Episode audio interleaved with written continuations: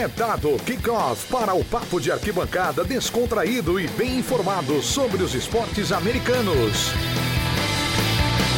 O USA na rede está no ar.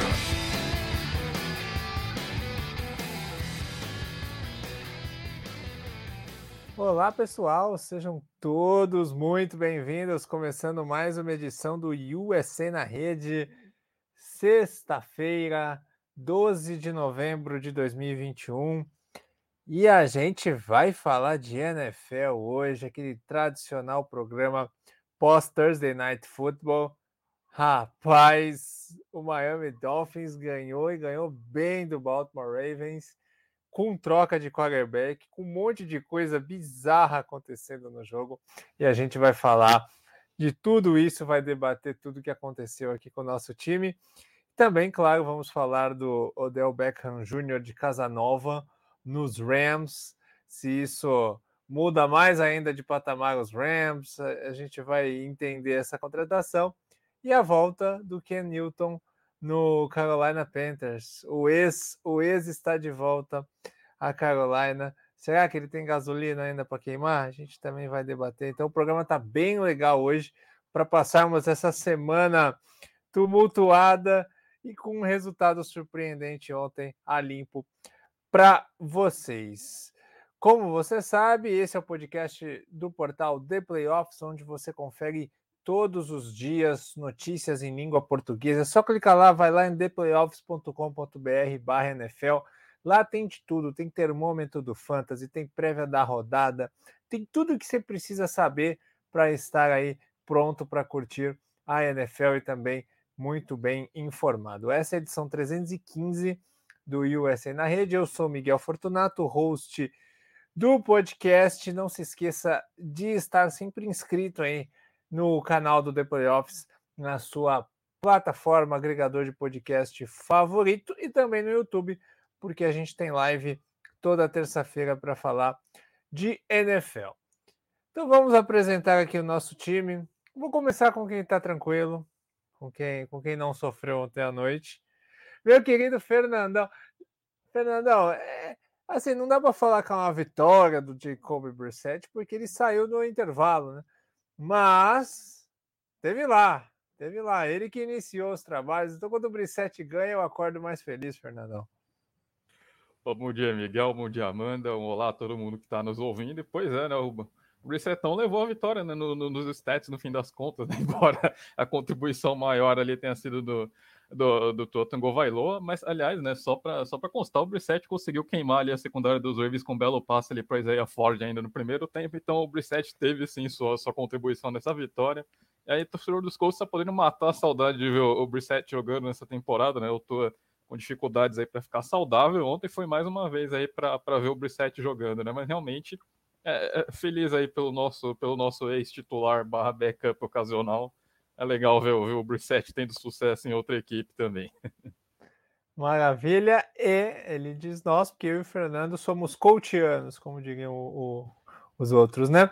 E aqui comigo também.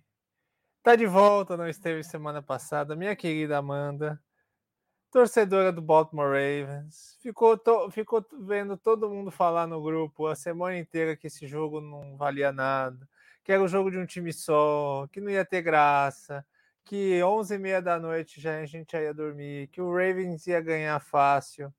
E zicaram o Baltimore Ravens, porque tudo aconteceu, tudo que era para dar errado deu errado, Amanda. Bom dia.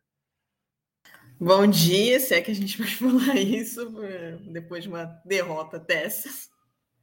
Mas bom dia, bom dia, Miguel, bom dia, Fernando. Vamos lá, porque senão eu vou começar a entrar no modo pistola, porque realmente não dá para jogar da forma com que os Ravens jogaram ontem à noite. Teve sim o mérito do Miami Dolphins. O, o Brian Flores, ao contrário do que falaram na transmissão, ele vai continuar em Miami, ele não é um técnico ruim, muito pelo contrário, a gente já viu do que o Brian Flores é capaz, principalmente em 2019, quando o time era pior do que esse e ele conseguiu cinco vitórias no final, jogando muito bem.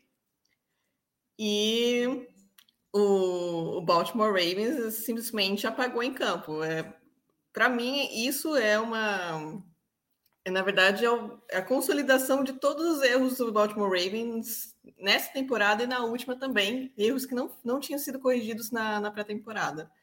Então, a, a, gente vai falar mais disso depois, que eu não, não quero me delongar agora, mas basicamente essas foram as minhas impressões desse jogo tenebroso. Já viram que já viram que chumbo vem grosso. Amanda, Amanda tá com ó, talada na garganta. Então vamos começar com o lado vencedor, Fernandão. Vitória do Miami Dolphins, portanto, 22 a 10 sobre o Baltimore Ravens.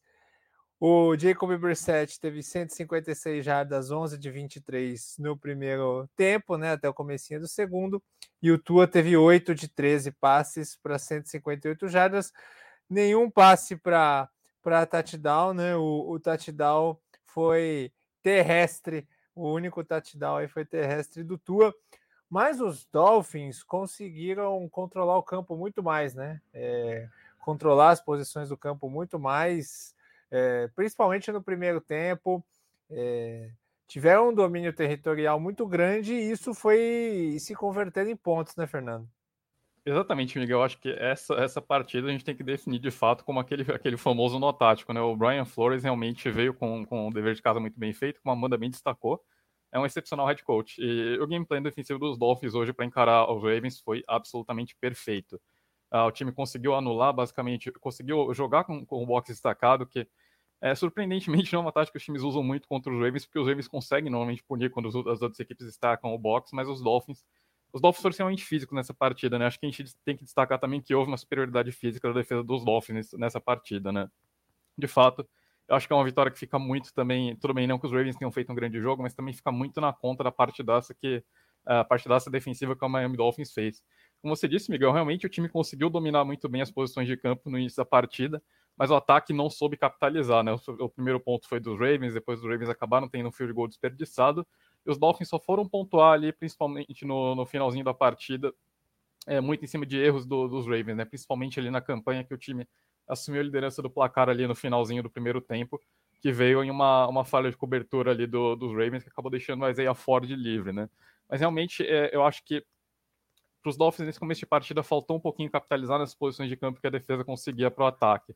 Mas depois de um tempo, quando, quando o ataque dos Ravens simplesmente não engrenou, os Dolphins conseguiram é, principalmente jogar em cima das falhas defensivas dos Ravens, né? A campanha do primeiro teve, teve aquele scoop and score ali para cima do Sammy Watkins, né? uma das melhores jogadas ofensivas dos Ravens na noite, ironicamente acabou em um, um scoop and score ali defensivo dos Dolphins.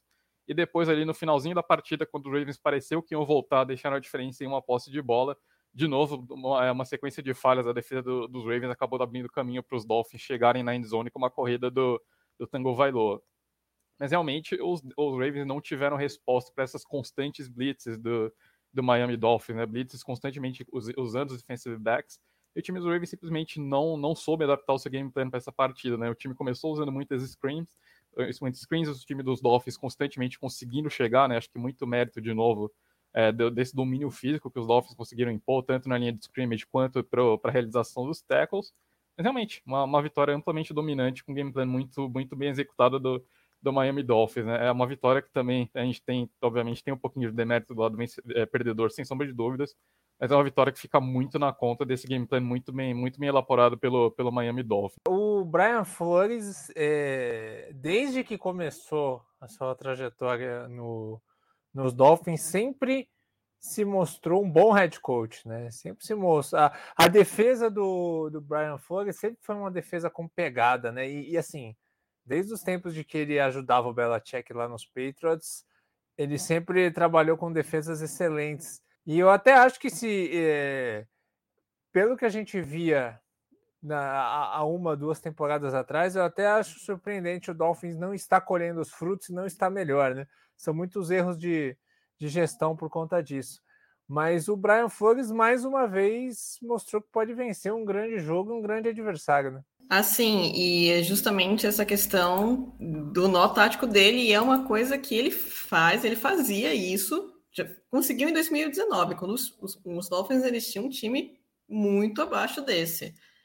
Você vê, é, eles não tinham tantos recebedores bons, a defesa não era tão consolidada assim, mas de 2019 a 2020, eles já acho que lideraram a NFL em interceptações na temporada de 2020. Então, é uma defesa que, apesar que em 2021 não estava jogando bem, o time estava 2007, a defesa dos Dolphins sempre foi perigosa. A base da defesa continua ali. Não perdeu um jogador ali que liderava e de repente caiu a produção. Não foi isso que aconteceu. O pessoal continua lá. Apesar da campanha negativa do time, isso eu acho que é muito mais causado pelos problemas que os Dolphins enfrentam no ataque, por exemplo, o Tua Tagovailoa perdendo jogos por causa de, uma, de lesões, primeiro na costela, agora no dedo, e também porque o Jacob Brissett não consegue ficar protegido. A gente viu nesse jogo, ele, ele tomou pressão dos Ravens também, inclusive ele tomou um, se machucou num strip sack. A linha ofensiva não consegue bloquear nada, e os Dolphins tentaram já várias formações com essa linha ofensiva e nada funciona. Então, é uma coisa que isso precisa ser resolvido para a próxima temporada, até porque o Tagovailoa, além de ser uma escolha de primeira rodada, você precisa proteger o seu futuro, ele também já tem esse histórico de lesão. Então, você precisa cuidar do seu quarterback. Eu, tu, a gente viu a diferença quando o Tua Tagovailoa entrou em campo. Não que, o, assim, o Jacob Prizelli conseguiu seis pontos. Realmente, não é a, grande coisa, mas o Jacob Brissett é reserva. Você tem expectativas diferentes do que o Brissett vai produzir do que o Tagovailoa vai produzir. E isso ficou muito claro no jogo. Com o Tagovailoa em campo, os Dolphins produziram muito mais. Inclusive, se o Tagovailoa tivesse começado esse jogo, os Dolphins teriam ganhado de 45 a 10. Mentira, talvez não, nem tanto, mas seria um, um placar um pouquinho mais alto justamente porque ele tem, ele é ele é melhor do que o, o, o Brissett. E o, do outro lado, eu vejo assim, a incapacidade da comissão técnica dos Ravens de entender isso, de que o Brian Flores, apesar de ter um, um time 2-7, é um, é um técnico um treinador excelente e você tem que se preparar para isso. E além disso, você tem que ter a capacidade de mudar seu gameplay no meio do jogo. Hum, os Ravens não mudaram nada. No, só no primeiro tempo eu contei uns quatro screens pro, ou para o Marquis Brown ou para o Devonta Freeman. Um deu certo porque eles fizeram um alinhamento diferente com, com wide receivers para bloquear e aí realmente conseguiu mais espaço e avançou, mas os outros três morreram porque não tinha espaço para avançar. E ah, tudo bem, o screen é uma jogada que você usa muito para vencer a blitz, mas você vai vencer a blitz da hora com screen? Não vai. Você precisa tentar outras jogadas. E, e aí esbarra também em outro problema dos Ravens. Não tem recebedor. O melhor recebedor do time nesse, nessa partida foi o, o Rashad Bateman, com 80 jardas. Não fez, não fez touchdown, foram seis recepções, mas ele só começou a ser procurado depois que o estrago estava feito. E ele realmente, ele é o melhor recebedor do time nesse momento, de fato. Eu vi pouquíssimo dele, mas eu, eu já falo para vocês. Ele é o melhor recebedor do time nesse momento. Porque apesar dele estar tá voltando de uma lesão que é um pouco complicada, ele, se, ele demonstra ser seguro, ele demonstra ter um conhecimento de rotas. Então, por exemplo, eu vi ele no jogo contra o Minnesota Vikings, ele e o Marquise Brown estavam correndo as rotas de cada um, o Lamar Jackson se enrolou lá atrás por causa da pressão, e você vê que o Marquise Brown para. E ele tinha até espaço para tentar improvisar, mas o Marquise Brown para. E o, o, Bateman, ele não, ele olha de volta para o quarterback e ele consegue improvisar a rota e ele consegue um ganho, fazer a recepção e ganhar muitas jardas. É um jogador que eu estou bastante empolgada para ver o desenvolvimento dele, porque, por exemplo, não dá para ficar dependendo só do Marquise Brown. O Marquise Brown teve uns três tops hoje. De vez em quando tem aquele touchdown em profundidade que todo mundo vai ficar, ou, oh, mas beleza. E a produção no, no, no jogo. O que, que você faz para avançar em campo? O cara dropa a bola. O Mark Andrews, ok, ele, fez um, um, jogo ok até, seis recepções, 63 jardas, um touchdown. Mas é isso, não adianta ficar jogando bola para o Mark Andrews. O Mark Andrews, é, ele é um bom Tyrant, ele é um bom Tyrant, também tem problema com drop. Mas se, você, se os Ravens só dependerem do, do Mark Andrews, não vai, não vai conseguir. Porque todo mundo vai marcar o Mark Andrews e não avança em campo. Eu lembro nesse jogo do Miami que eles estavam em blitz e a câmera pegou bem a visão do, de, das opções de passe do, do Lamar Jackson. E tava todo mundo tava todo mundo bem marcado. Isso é mérito também da secundária dos, dos Dolphins, que é muito boa. Mérito da secundária dos Dolphins, que é muito boa. Mas é incrível como um, um time mandando blitz e o outro que não consegue desmarcar do, dos adversários.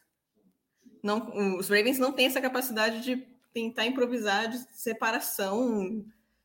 O Sammy Watkins também, ele foi contratado, até achei uma contratação boa, necessária pelo corpo de recebedores, mas também não tem, tem não teve o impacto que o torcedor gostaria também. E por fim, é claro, falando da defesa. Tomou seis pontos do Brissel, ok. Tomou bola em profundidade do Brissel. Poxa, não dá. Não dá. Todo jogo é isso. Foi jogo dos Bengals, foi jogo do, dos Vikings, foi jogo dos Dolphins com o Brissett e com o Tagovailoa. Tá tomando bola nas costas. Por quê? Que, o que está dando essa confusão na marcação na, na cabeça dos, dos defensores dos Ravens? A comissão técnica tem que ver isso. Se fosse um jogo, ok, confusão dos jogadores, mas todo jogo. E assim, todo jogo o waiver é queimado. Aquela bola que o, os Ravens tomaram em profundidade do Brissett foi em cima do waiver. O, o touchdown do, do Jamar Chase dos Bengals também foi em cima do waiver. Ou não, foi em cima do Marlon Humphrey? Não. Foi em cima do Marlon Humphrey, desculpa, Waiver. Mas enfim, ele, tá, ele foi queimado o tempo todo, o Waiver, pelo pelo Carson Wentz do Indianapolis Colts. Vocês lembram desse jogo também. E o que, que, a comissão técnica fez para resolver a situação? Ah, não tem, não tem ninguém para substituir. Que, então, que, como é que você vai impedir que o seu secundário fique queimado o tempo todo? Nem o Marlon Humphrey está conseguindo pro, eh, produzir esse ano por causa disso, porque toda hora tem alguém sendo queimado, principalmente o waiver. Toda hora tem gente perdendo tackle.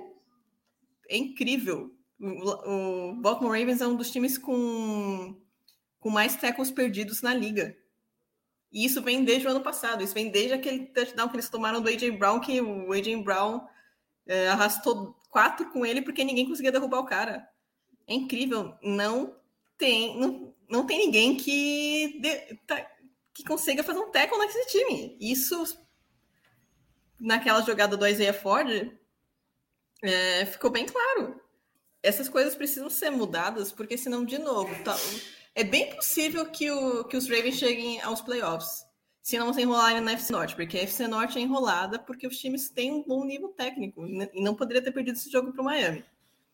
Vai, pode chegar aos, aos playoffs. E vai fazer outro jogo, por exemplo, que fez contra os Bills na, na temporada passada, foi um jogo horroroso também, um jogo de placar magro, e não vai avançar porque por causa desses erros, porque a defesa não, não consegue derrubar um, tá, a secundária está sempre exposta, o ataque está manjado, porque é, sempre as mesmas jogadas, você fica muito na dependência do Lamar Jackson ter um bom dia, e geralmente ele tem um bom dia, mas vai acontecer dele não dele não conseguir produzir, dele ser, sofrer pressão, como foi nesse jogo, e é, inclusive, assim, linha ofensiva dos Ravens não é das melhores, mas você toma blitz toda hora, você toma pressão toda hora, também é um risco para o quarterback. Você quer mesmo arriscar o Lamar Jackson ser lesionado? Então, eu acho que esse jogo, pro longo, a longo termo, eu espero que seja uma, uma reflexão para o pessoal da Comissão Técnica dos Ravens conseguirem avaliar o que está dando certo, o que não está dando certo e o que pode ser mudado, porque ainda dá tempo de você fazer os ajustes nos times para os playoffs. Se você estiver nos playoffs, perder um jogo desses, acabou. E assim, a questão não é você ter perdido para o Miami Dolphins, é a questão você ter perdido da forma como foi. Você perdeu por 22 a 10 não fazendo nada no ataque, você perdeu por 22 a 10 tomando bola nas costas na defesa, sem derrubar ninguém. Então é isso, acabou o meu momento de, de desabafo. É, acho que eu não sei nem o que dá para acrescentar ao comentário da Amanda, porque ela destrinchou o jogo absolutamente inteiro, né? Mas, de novo, acho que ninguém melhor que, do que o torcedor para, para realmente diagnosticar os problemas dos Ravens, né? De fato, é, eu acho que a campanha dos Ravens acaba, é, acaba de fato enganando um pouquinho, né? O time é um time que luta, é um time que, que consegue vitórias, é, consegue é, se, é, safar de situações um pouquinho mais complicadas, mas realmente, como a Amanda disse, acho que é, não dá para esperar que os Ravens consigam se livrar de todos os problemas ao longo da temporada, né? E de novo, ontem acho que foi um jogo que, que de fato evidenciou algumas tendências preocupantes do time, né? É, voltando para o lado ofensivo que você vinha, você vinha ressaltando, realmente, né? É, é, foi, foi um gameplay absolutamente desastroso do, dos Ravens. O time, de fato, não teve uma resposta para esse gameplay dos Dolphins, né? O, o time dos Dolphins mandando blitzes constantes e, como, como a Amanda disse, o time, tudo bem, no começo tentou, tentou estabelecer aquele screen pass que é compreensível, é compreensível de fato. É uma jogada que você usa para vencer a blitz, mas faltou para o Ravens definir, definir o que fazer naquele screen pass, né? ou seja, se você lança o screen como a Amanda disse, ou você estabelece os bloqueios com os wide receivers, o que deu certo em uma jogada, ou você simplesmente ganha na, na base ali da, da, força física, você ganha na base da velocidade, o que não aconteceu, né? Ou, ou constantemente os Dolphins estavam matando esse, esses screens dos Ravens simplesmente na base da velocidade, né? Então, de novo, é, semana curta, os Dolphins chegaram com uma preparação melhor para essa partida. Agora, no restante do jogo, realmente faltou adaptação para o gameplay ofensivo do, dos Ravens, né? O que o time, de repente, o que o time queria fazer, de repente, aumentar a proteção para dar mais tempo para Lamar Jackson no pocket, tudo bem, mas os, os recebedores do Ravens têm dificuldade para criar separação nas rotas, então isso de repente acaba complicando um pouco mais. De repente adotar uma spread ali para tentar uh, é, para tentar se levar da bola mais rápido e conseguir uh, explorar esses espaços que a blitz deixava, né? De novo, como a Manu também destacou, você está pressionando com 6, 7 jogadores, significa que uma, uma, continha simples ali, alguém dos Ravens vai ficar livre inevitavelmente, né? Fazendo uma matemática rápida ali, alguém desse time tem que ficar livre. Então, de repente, se os Ravens abrem um pouquinho o campo, usam uma spread ali e tentam conseguir um passe mais rápido para os recebedores, explorando aquele meio de campo que vai ficar livre na blitz, também era uma, uma opção de adaptação do game plan do time. E de novo, né, o jogo terrestre não funcionou, os Ravens sendo completamente dominados na, na linha de scrimmage, não conseguindo correr pelas bordas também, né? De novo, os Dolphins sendo muito rápidos para chegar lá. E o time, com, de fato, acho que a, a defesa dos Ravens, em, em, também em grande parte por conta das lesões, uh, e de novo, acho que as lesões acabaram alcançando o time nessa partida, né? Uh, como a Amanda ressaltou, realmente o Everett não teve uma, uma grande noite. E também é uma secundária que, pelo pouco que consegui ver nessa parte, pelo pouco que eu tenho visto na temporada, obviamente não acompanho os Ravens com a, com a mesma frequência, então é, não, é, Mas é um time que, que comete muitas falhas de comunicação na secundária, né? Então, constantemente você tem essa, essas busted coverages que muitas vezes são fruto realmente de falta de comunicação entre os jogadores, né? Parece que os jogadores realmente não se entendem ali no lance acabam criando esses espaços que os quarterbacks têm aproveitado, né? Os Dolphins conseguiram queimar os Ravens em, em três lances bem claros ali com o, nessas do, é, na bola do Isaiah Ford, na bola do, do, Wilson e também teve um lance ali que o, que o Jalen Waddle acabou ganhando na rota e acabou ficando livre. Mas realmente parece que é, é, é um time que tem muitos problemas de fato, né? Acho que muito muito dos méritos dessa campanha dos Ravens entram no, no grande trabalho que o, que o Harbaugh vem fazendo nessa temporada, conseguindo se encontrar ali mesmo com tantas lesões, né? Mas de novo, não é a primeira, não é a primeira nem a última vez que o time vai se adaptar ao game plan dos Ravens. É, esse time vai ser bastante estudado. Tem um confronto importante ali contra o Pittsburgh Steelers vindo e que pode ser decisivo para a sequência da temporada. E com certeza Mike Tomlin, que já destrinchou esse sistema ofensivo dos Ravens em outros anos, tem o game também preparado ali, né? Então os Ravens têm, têm os Bears aí na sequência, mas depois vem dois jogos contra os Browns e um jogo contra os Steelers. Então a, o time de fato precisa tomar essa derrota contra os Dolphins como uma lição, né? Como a Amanda disse, os playoffs a segunda chance não vai existir. Então, eu acho que os Ravens precisam estudar bastante o tape dessa partida e, de novo, aprender a adaptar esse game plan on the fly ali, né? Fazer mudança de fato durante o jogo. O Buffalo Bills, uh, contra o Buffalo Bills, por exemplo, o Miami Dolphins também tinha um game plan bem estruturado. A diferença é que o Buffalo Bills conseguiu, estudar, conseguiu se adaptar durante o jogo e conseguiu reverter a tendência ali. Mas, de novo, para o Baltimore Ravens, essa falta de adaptação do game plan durante a partida acho que preocupa um pouquinho também. E eu só queria falar uma coisa para a gente fechar desse jogo. Sacanagem anular o touchdown do, do Robert Hunt, né? Do, do, do, do, do guard dos Dolphins. Putz, nem fale. Pô, que touchdown espetacular. O cara saiu correndo da linha de 10 jardas, deu um drible e com todo aquele corpo panzil pulou para pra Enzo. Sacanagem. Uh, Miguel, deixa eu só pontuar uma coisa. Na verdade, duas. Vou falar uma dos, dos Dolphins e uma dos Ravens. Começar pela dos Dolphins, que senão eu vou me perder aqui. É, os Dolphins eles conseguiram essa vitória sem os, seus principais recebedores, diga-se de passagem, tá? Porque tá com o Jalen Waddle, mas não tem o Devante Parker e não tem o Will Fuller, que são dois recebedores melhores do que o, o, que o, Isaiah Ford e que o Albert Wilson. Então, se os Dolphins voltarem com esses dois recebedores e tiverem mais sequência na temporada, pode ser que o ataque fique mais interessante, ainda mais porque, o, apesar de, da vitória, o Mike Gesicki também não entrou no, no, jogo, não fez uma boa partida. E ele é uma das principais armas do, do time, é um bom Tyrant. E é um ataque muito interessante com, com todo mundo em campo. Então, realmente, eu, eu, gosto de ver os, Dolphins jogarem também, porque o Brian Flores é excelente, o, o ataque é legal, a defesa tem, é sempre muito intensa por, por um lado, assim, a pessoa que está assistindo o jogo é, é, muito legal. É muito legal. É só não gosto contra, quando é contra o meu time. E contra o, o, os Ravens, realmente, como o Fernando falou, tinha muito claro na formação defensiva do, dos Dolphins, que era a blitz, e o, e o pessoal ficava na sobra para tentar cortar a linha de passe. E tinha um espaço entre eles. Geralmente, esse pessoal está marcando a linha do first down, e o, o pessoal da Blitz estava na linha de scrimmage, então tinha um espaço considerável. E primeiro que nenhum recebedor dos Ravens apareceu ali para tentar esse passe mais curto, mais rápido, para tentar ganhar jardas. Tudo bem, pode não ganhar um down, mas você vai ganhar umas 5 jardas, umas 4 jardas, você já, você já vai avançar em campo, você já vai abrindo as opções. A, a, os Dolphins não iam mandar tantas blitz se as blitz fossem queimadas com mais frequência. E nenhum recebedor se posicionou ali, nem, ninguém percebeu essa, essa questão, essa, esse espaço.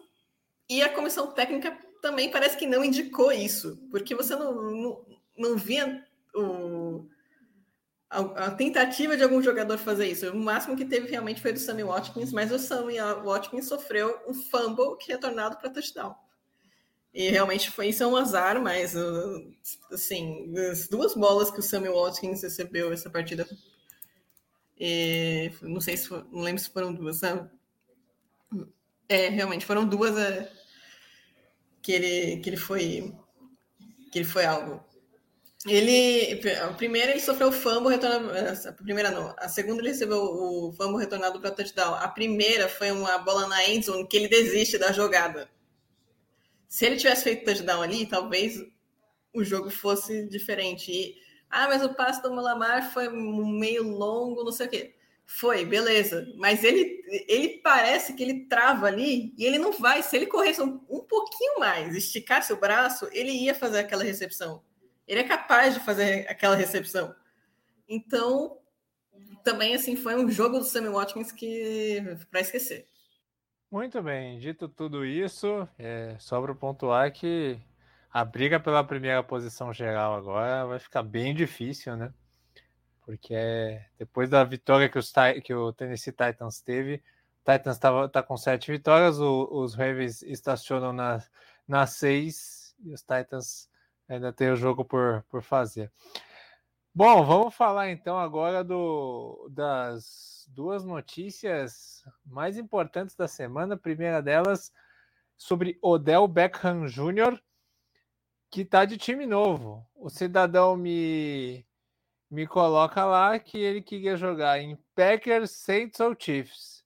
Só que o time que eu quis é os Rams. Na minha opinião, ele deu muito mais sorte do que ele gostaria. Vai jogar lá com o Matt Stafford, com o Cooper Cup, e com todos aqueles caras maravilhosos dos Rams que estão com um excelente time, com o Sean McVay. Só que antes da gente falar do encaixe, eu quero saber de você, Fernando, o seguinte: estou com os números do Odell aqui. Nas três primeiras temporadas dele, né? A gente teve aí números espetaculares, né? Mais de 1.300 jardas. Eu estou falando das temporadas 14, 15 e 16 mais de 10 touchdowns em todas elas, né? Aquelas recepções espetaculares, fora do comum, que, que marcaram e tal. Mas de 17 para cá, a gente a gente não vê, é, a gente só viu duas temporadas nas últimas cinco, só em duas temporadas ele passou das mil jardas e todas essas últimas cinco temporadas ele teve seis recepções para touchdown ou menos é, ainda dá para considerar o Odell um jogador, um recebedor de elite, o, o Fernando? Porque eu, eu, sinto que na temporada passada, quando ele saiu do Browns, parece que o ataque ficou mais leve, parece que fluiu mais Parece que o Stefanski conseguiu centralizar no Landry e, e, fazer o ataque render mais, porque quando tinha o Odell, ele tinha a obrigação de usar bastante o Odell. Ainda é um recebedor de elite que está entre os melhores da liga, ou a gente fica muito pelos nomes e pelas jogadas de efeito, hein? É, Miguel, acho que não dá mais para colocar o OBJ na, na prateleira aí dos recebedores de elite de fato, né? Uh, obviamente, é, acho que ele não, não, obviamente não está mais no mesmo nível que, que, tinha quando saiu do New York Giants, então não, não dá para chamar de novo o, o Odell de um recebedor de elite nesse momento da carreira dele, né? Acho que ele chega pro para os Rams para fazer uma coisa que ele nunca fez na carreira, que é de fato ser esse complemento no ataque, né? O, o Odell chega para esse time claramente com o status de wide receiver número 3 ali atrás do Cup, que obviamente tem vem fazendo uma temporada espetacular aí, e do Robert Woods. A grande questão é que o, o Odell saiu do, dos Browns exatamente por não ter essa atenção no game plan, né? E aí, de repente, ele vai para os Rams, que ele vai ter provavelmente menos atenção ainda, né? Nos Browns, como você bem destacou, Miguel, eu acho que muito passa pela, pela falta de, de, de entrosamento ali com, nesse, esquema, nesse esquema ofensivo dos Browns, né? A maior, a maior parte das rotas que o Odell corria iam para mais de 10 jardas, né? Esse time dos Browns é um time que gosta de atacar em rotas curtas, em passes mais rápidos, então o estilo completamente oposto ao do, do, do Odell, né? Então aí quando se tirou o Odell desse gameplay do time, de fato até faz sentido em alguns lances ele fluir melhor, porque de novo o, o Odell não foi um encaixe ideal para o esquema dos Browns, né? Ele chegou fora da gestão do Stefanski, então uh, de novo acho que eu acho que o Odell jamais encaixou no estilo de jogo do do Cleveland Browns, né? Aí faltou um pouquinho de trabalho do, do front office para trazer um jogador e de fato incluir esse jogador no, no esquema, né? Quando só para, ah, ó, só, só, só até para ilustrar o que você está falando, olha só. É, a temporada com mais recepções do Odell em Cleveland foi jogou todos os jogos em 2019 e ele recebeu 74 passes. No, no New York Giants, em uma temporada ele recebia, recebeu 91 passes, na outra 96 e na outra 101. É só para ilustrar o que você está falando, que como em Cleveland ele era muito subutilizado em relação a Nova York. É, com certeza, Miguel. É, de novo, acho que é faltava realmente um encaixe pro Odell naquele, naquele sistema ofensivo do, dos Browns. Com os Rams, eu acho que ele, é, nesse, nesse ponto de fit para o sistema dos, dos Rams, eu acho que ele é, de fato é um encaixe melhor. Uh, mas, de novo, né, é, a, a, os Rams concentram a maior parte dos targets, principalmente no Cooper Cup. Em segundo lugar, vem Robert Woods, né? E aí a questão é, uh, o Odell ele vai ser usado de fato para atrair alguns defensores em rotas mais longas, ou ele vai ser mais envolvido no game plan e de repente vai, vai puxar alguns targets desses outros jogadores. E se, se, se, a segunda questão não acontecer, se o Odell não for mais envolvido e não começar a, a, demandar uma parte maior de targets na partida, ele vai aceitar de fato assumir esse papel de wide receiver número 3, de ser aquele complemento ofensivo, de uh, poder esticar o campo e de repente atrair um defensor ou aparecer livre ali para receber os passos do Stafford. Então, de novo, acho que o fit pro Odell é interessante, ele vai, consegue o desejo dele que é para ir para não só para um time de playoffs, mas para um contender de Super Bowl, mas também ao mesmo tempo ele precisa, precisa baixar um pouquinho o ego, né? Acho que essa questão do locker room aí, é, que a gente tinha discutido outra semana também, né? Quanto que, quanto que a personalidade do Odell acaba prejudicando um pouco as coisas. E aí é, é, é uma questão que os Rams precisam responder de fato, né?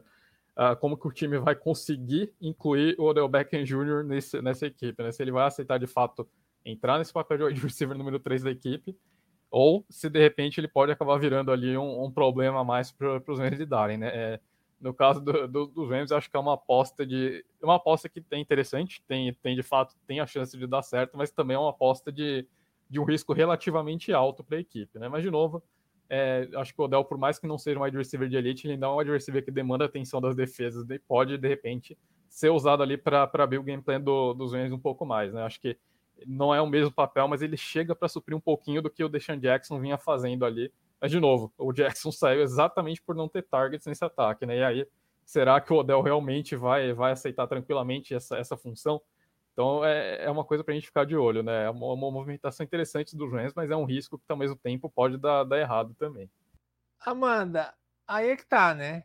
É um cara que consegue muitas jardas após a recepção, né? E, e, é um cara que, que pode pegar passes longos com uma qualidade que, tudo bem que aparece cada vez menos, mas que pode aparecer no momento decisivo de playoff e tudo mais. A questão é: dá para confiar que, que utilizar o Odell em momentos específicos vai dar certo? Tanto de, de game plan, de game plan eu acredito que vá, né? Que o McVay consiga mas principalmente do Odell aceitar esse papel e entender que para ele ser campeão na liga, porque os Rams têm muita chance disso, ele vai ter que se adaptar a ser um cara de momentos específicos? Olha, sinceramente não dá.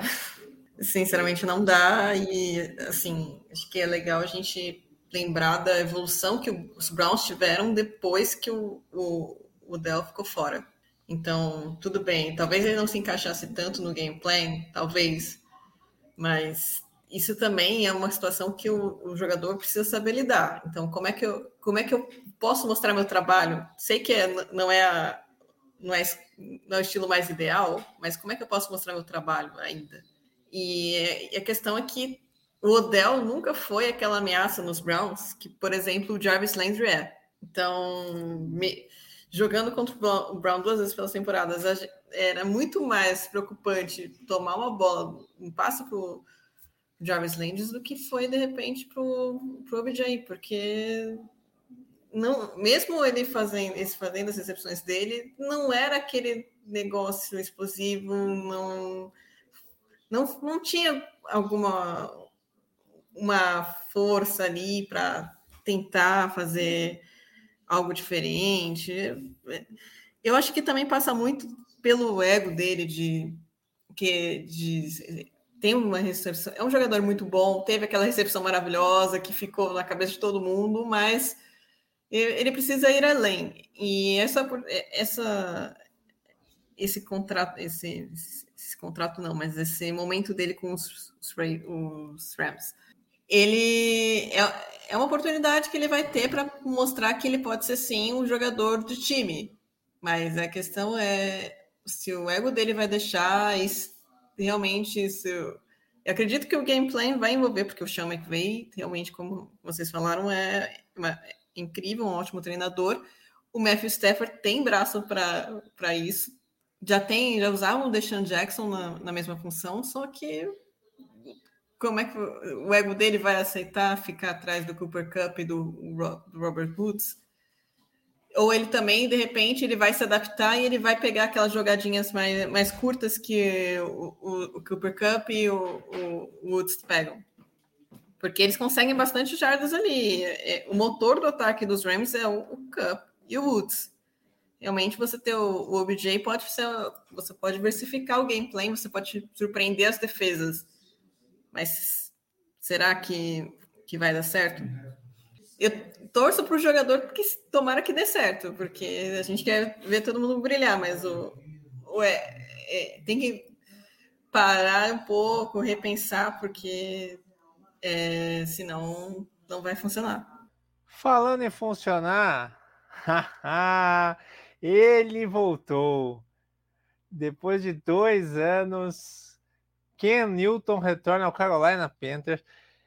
E eu, eu sinceramente, eu, eu fico chocado. Eu não sei se eu ainda. Se sou eu, mas eu ainda fico chocado com esse tipo de notícia. O Carolina Panthers está trabalhando há tanto tempo um rebuild, um substituto para o Ken Newton, é, tentou opções no draft, é, draftou jogadores e mal utilizou eles, né? Por exemplo, o Will Grier. Aí agora o, o Sam Darnold acabou se machucando. Então eles foram lá e buscaram Ken Newton, meu caro Fernando. Ele está de volta a Carolina. Dá para ter alguma expectativa de que o Ken Newton ainda possa jogar em alto nível? Olha, Miguel, pelo que a gente não viu nos Patriots, acredito que seja difícil, né? De fato, acho que como, como a gente vem ressaltando nos últimos dois anos, nos últimos três anos, de fato, né? As lesões acabaram, acabaram prejudicando muito o Ken Newton, né? Uh, principalmente porque as lesões do Ken Newton afetaram os dois principais pontos do jogo dele, né? De novo, cirurgia no braço direito e também, é, apesar que a mobilidade de verdade seja dita nos Patriots, ele recuperou um pouco daquela mobilidade, né? Mas, de novo, é, a, a, o Ken Newton, acho que a parte física acaba pesando muito, né? E, de novo, ele não vem conseguindo mover a bola com o braço mais ultimamente, né? Realmente é uma ameaça muito maior no jogo terrestre do que lançando a bola. Então é, é difícil pensar que o Ken Newton vá mudar alguma coisa nessa equipe do, dos Panthers, né? Talvez, acho que pior do que o Sam Darnold vai ser um pouco difícil, porque o Darnold realmente foi um desastre completo nas últimas semanas. Não, não sei se ele tá jogando lesionado, né? De fato, ele foi para injury reserve depois desse jogo contra os Patriots, mas o fato é que o Darnold vinha, vinha revertendo depois de, de, dar uma enganada ali no começo da temporada, ele vinha revertendo, revertendo, revertendo aos velhos hábitos do, do Sam Darnold versão New York Jets. Então, uh, realmente, de novo, acho que você ressaltou também, vale, vale a pena citar, né? O, é, os Panthers parece que ainda não conseguiram uh, seguir em frente depois do Ken Newton, né? Esse, esse revival aí, muito disso é por conta do, da falha do projeto Sam Darnold, né? Claramente, tudo bem, ainda está na metade da temporada, mas acho que já, já, já, já, é justo dizer que esse projeto Sam Darnold não vai dar certo, né? É, e os, os Panthers ainda pegaram a opção de quinto ano dele, então esse é um problema que, que Matt Rule e companhia vão ter que resolver ali mais adiante no ano que vem, mas de novo, né? Acho que o projeto Sam Darnold não deu certo e, e ter que voltar para o Ken Newton é, no meio da temporada, acho que muito é uma admissão, que um reconhecimento que os Panthers não têm solução na posição de quarterback imediatamente, né? Então, mas de novo, acho que eu acho que apesar do, de ser uma história legal do Ken Newton voltando para casa ali depois de, de, um ano distante, uh, eu acho que a parte física do Ken Newton acaba pesando muito. Uh, e de novo, não acho que ele vai mudar muita coisa nessa equipe dos Panthers, né? Chega é, parece que realmente é uma movimentação muito mais do desespero ali de tentar salvar alguma coisa nessa temporada, depois do Darnold, do Darnold não ter dado certo, do que propriamente numa movimentação bem pensada, bem planejada, né? Acho que uh, esse, esse rebuild dos Panthers realmente na posição de quarterback tem sido um grande problema aí. Então não, não acho que a chegada do Ken Newton vá mudar grandes coisas para essa equipe. Ele chega muito mais como uma uma solução por falta de opção ali do que propriamente por um, uma, uma solução bem planejada e bem estruturada ali para a sequência do, do ano. Amanda, você... eu vou fazer um quiz ao vivo aqui com você, sem nenhuma obrigação de acertar, mas só para só a gente ter uma noção. Sabe quantas temporadas o Kenilton teve é, em que ele atuou pelo, em que ele atuou pelo menos é, pelo menos metade da temporada, né? Porque a de 2019 não conta. Tirando ela, sabe quantas temporadas ele teve com menos de 10 interceptações lançadas? Está exigindo demais da minha memória, Miguel, para esse horário de manhã. A resposta é zero, nenhuma, nenhuma. Em todas as temporadas ele teve mais interceptações do que eh, ele teve mais de 10 interceptações em todas. Teve com 17, teve com 16, teve com 14. O, a diferença é no começo, né, até pelo menos até 2017 ali, ele lançava muitos touchdowns e corria para outros tantos, né? Então isso compensava. Só que nas últimas temporadas isso não vem acontecendo, né? Tanto que nessa última em New England ele lançou oito touchdowns e dez interceptações. É... Dá para esperar alto nível do Ken Newton, na sua opinião? Olha, eu acho que os Panthers também estão esperando alguma coisa que seja acima do que o Sandarno estava apresentando no momento. Tudo bem que o Sandarno está machucado, mas é, o último jogo que ele teve contra os Patriots, ironia do destino, não dá. Sério, é difícil. Fez um, teve um começo que parecia que, nossa, para, ele vai para frente, vai engrenar, não engrenou. Então, é, realmente, o Cam Newton é uma solução a curto prazo para o problema de quarterback de, dos Panthers. Não acho que vai ser, não vai ter aquele impacto, assim. Esperava-se um pouco mais dele nos Patriots, mas não pelas questões físicas que vocês mencionaram também, eu acho que não não vai ter esse não vai não vai ser ele que vai salvar os Panthers. É lógico, se ele tiver ajuda de um elenco, é, os recebedores dos Panthers são interessantes, são bons. Tem, se o Christian McCaffrey conseguir jogar também, vai ser muito bom e talvez o time tenha uma chance, mas o, o Cam Newton sozinho não vai salvar o, o time. E assim, é realmente a questão é o que, que os Panthers vão fazer no futuro, né? Porque eles tentaram Ted Bridgewater, não deu certo e trocaram para Denver. E agora tem o, o Sam Darnold, também não deu certo. E agora tem o, pegou o Ken Milton de volta. E se você for pensar assim, primeiro a questão financeira, né? De você tá pagando para jogadores que não renderam, que até estão em outros times agora. E segundo que é, para esse draft de 2022 tem algum quarterback que dá para pegar na primeira rodada que você fale, esse é o cara, ele vai dar certo? Não tem nenhum quarterback nesse draft de 2022 que, que você que seja visto como a como futuro na NFL. É, não tem um cara, por exemplo, como o Trevor Lawrence, não tem um cara como o Justin Fields, que você, você via assim, poxa, esse cara vai dar certo. É, Tanto que não tem nem é, certo, o nome certo de, de quem vai ser o QB1 desse draft. Então, é uma situação um pouco complicada, porque ou, ou os Panthers vão para free agency de novo, e aí eles vão pegar quem? Já tentaram o, o, o Ted B, já tentaram o Sam Darnold, já tentaram o Cam Newton de novo. Vão tentar quem? Vão, vão pegar o, o, o Mariota? Vão pegar o, o Trubisky? O, sei lá, o Colt McCoy? O Taylor Heineken? Não dá. Que que, ou vocês vão pegar um, um prospecto que tem um pouquinho mais cru e vai tentar desenvolver. Vai pegar, de repente, o Matt Corral, vai pegar o, o Malik Willis. O Malik Willis até nos Panthers eu acho que seria interessante porque tem um estilo mais parecido com com Cam Newton, então quem sabe possa ser a ideia deles para o futuro, mas é, os Panthers eles estão numa situação de indefinição. E realmente isso atrapalha porque a defesa do time está muito bem, teve algumas lesões, caiu um pouco o nível, mas a defesa do time está jogando muito bem. O ataque tem umas opções interessantes, só que falta alguém para comandar. Então, o Cam Newton é uma solução a curto prazo. Não sei se não, não vai ser a solução a longo prazo, eu também não sei se vai dar, dar certo como eles esperam, mas ele está em Carolina, ele está em casa, ele conhece a torcida, conhece o playbook, conhece o ambiente, então pode ser que dê certo. Se pode ser que dê certo, eu não senti muita, muita firmeza, não. Mas enfim, é isso, gente. Então vamos ver o que, o que nos aguardam aí os próximos capítulos da, da NFL. Só para a gente não deixar o college passar hoje, né? É, a gente vai ter jogo de, do número 2 do college. Cincinnati vai jogar contra South Florida, 8 horas da noite. Para quem está na sexta-feira aí, vai estar tá de boa sexta. Tem aí um jogo bom para assistir. O Oklahoma joga amanhã à tarde contra Baylor, né? O Oklahoma que é número 4. Alabama, é, que está com, como cabeça de chave número 3, vai fazer mais um jogo. Alabama já tem uma derrota, não pode nem pensar em perder.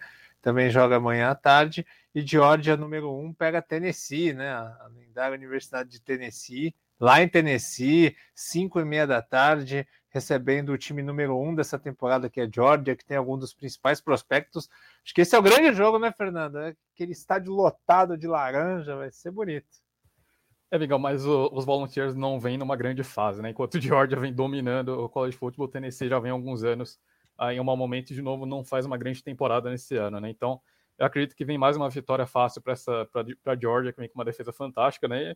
Georgia é com uma questão interessante na posição de quarterback, né? O Stetson Bennett vinha, vinha traindo algumas críticas aí, JT Daniels no banco, mas na última partida o Bennett foi muito bem, né? Então a Georgia de repente tem uma pequena controvérsia na questão de quarterback, apesar que o Kirby Smart já declarou que o Stetson Bennett segue como titular, mas de resto acho que é uma das poucas histórias para a gente ficar de olho.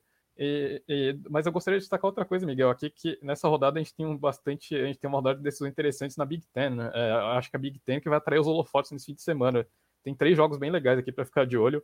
Perdeu que derrotou, derrotou a Michigan State na última semana, né, no, na grande zebra da semana, né, derrotando a então invicta e número 3 do ranking Michigan State.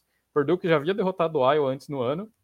E agora vai pegar o Ohio State nessa semana, né? Então, Purdue, de repente, pode bagunçar um pouquinho essa, essa questão do college, do, dos playoffs aí, né? O Ohio State atualmente é o número 4 ali do ranking do, do CFP. E Purdue, de, Purdue acaba de entrar na briga para chegar na final do Big Ten, é né? uma coisa que, a, que essa universidade jamais conseguiu na sua história, né? Jamais foi campeã, jamais chegou à final da Big Ten. Então, a agora acaba de voltar para a briga da final da Big Ten e tem muita coisa para jogar contra o Ohio State, né? Então, o potencial de um novo upset aí que de repente poderia dar uma bagunçada nessa classificação, né? Michigan, com essa derrota de Michigan State, acabou subindo para número 6, recebe Penn State, que é um time fortíssimo, então, mas Michigan segue vive na briga pelos playoffs e pode ficar de olho ali na, nas sobras. Né? Tem grande chance de Ohio State ou, ou Alabama acabarem saindo desse top 4. E, de novo, Michigan basicamente passa a depender de apenas, apenas das próprias forças, né? ganhando de Ohio State ali na, na Rivalry Week. E, de repente, Michigan entra de novo na conversa dos playoffs, né? que havia saído após aquela derrota para Michigan State. Então, é outro confronto para a gente ficar de olho. São dois confrontos interessantíssimos aí na Big Ten e que podem bagunçar bastante a ordem dos playoffs. E como você havia destacado, Oklahoma tem um confronto dificílimo aí, né? Oklahoma ainda invicta, número 9 do ranking, é outro time que pode ficar de olho em eventuais sobras, pega a Baylor aí, a número 13. Então, caso o Oklahoma consiga varrer a tabela e levar chegar ali na final da Big 12 e ganhar o título invicto, é outro time que pode, de repente, figurar ali na classificação dos playoffs, né?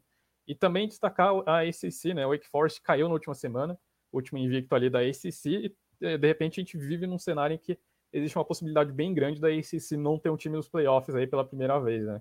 Uh, Clemson não vem um grande ano, e Wake Forest, que parecia ser a grande candidata ao título da conferência, também acabou caindo e com isso despencou ali na ordem para fora do top 10, né? Então, uh, essa, essa, essa, essa playoff picture aí dando uma, uma variada bem legal.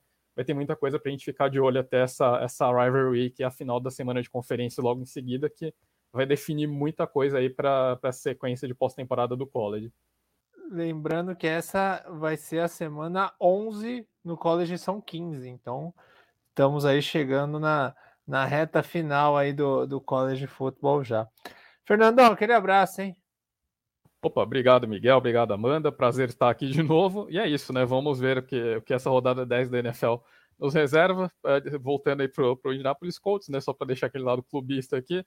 Os Colts recebem os Jaguars, coisa que os Colts não fazem desde 2014, é varrer o Jacksonville Jaguars, né? Então, um joguinho bastante traiçoeiro aí, com os Jaguars vindo de uma vitória sobre uma vitória espetacular ali sobre o Buffalo Bills com uma grande atuação defensiva.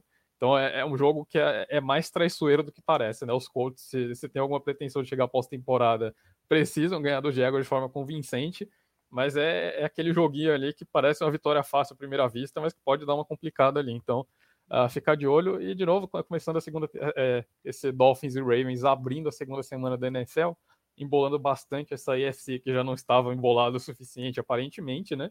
E o Tennessee Titans agora, de repente, tem chance de começar a andar de braçada ali rumo a um seed 1 bastante improvável, né? Vai ser bem, bem interessante acompanhar o que, que a IFC nos reserva nessas próximas, nessas próximas semanas, nesse, nessa, nessa segunda metade de temporada. Mas é isso então, valeu, gente. Obrigado pelo convite mais uma vez e até uma próxima. É isso, exatamente. Até a próxima, Fernandão. Amanda, relaxe, calma passa. O bom de perder na quinta é que passa. Não é uma coisa que a gente está acostumado.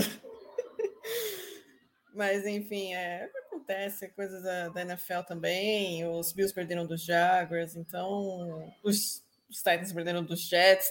Então, é, são coisas que acontecem. Só me preocupa um, um pouco o restante da tabela dos, dos Ravens, porque tem os confrontos divisionais Packers e Rams, mas um, um, jogo de cada vez e vamos lá. A FC Norte realmente está interessante. A FC, com, todo, como todo, está muito competitiva esse ano e realmente vamos ver se os Titans vão conseguir pegar essa a bye week nos playoffs. Então, é isso, um abraço. Gente. Grande abraço. É isso, gente. Então, excelente final de semana para todos. Ótimo domingo de NFL. E não se esqueça, né? Você, você que ainda não ouviu o nosso livecast da última terça-feira, fez aí a, a prévia de todos os jogos da NFL. Então, se você quiser já chegar no domingão vendo aí, se informando, sabendo como é que cada time vem para os jogos, você escuta lá e segunda de manhã sai pinga aqui no podcast o resumo do domingo de NFL, os comentários sobre todos os jogos da rodada. Excelente fim de semana, gente. Até a próxima. Tchau.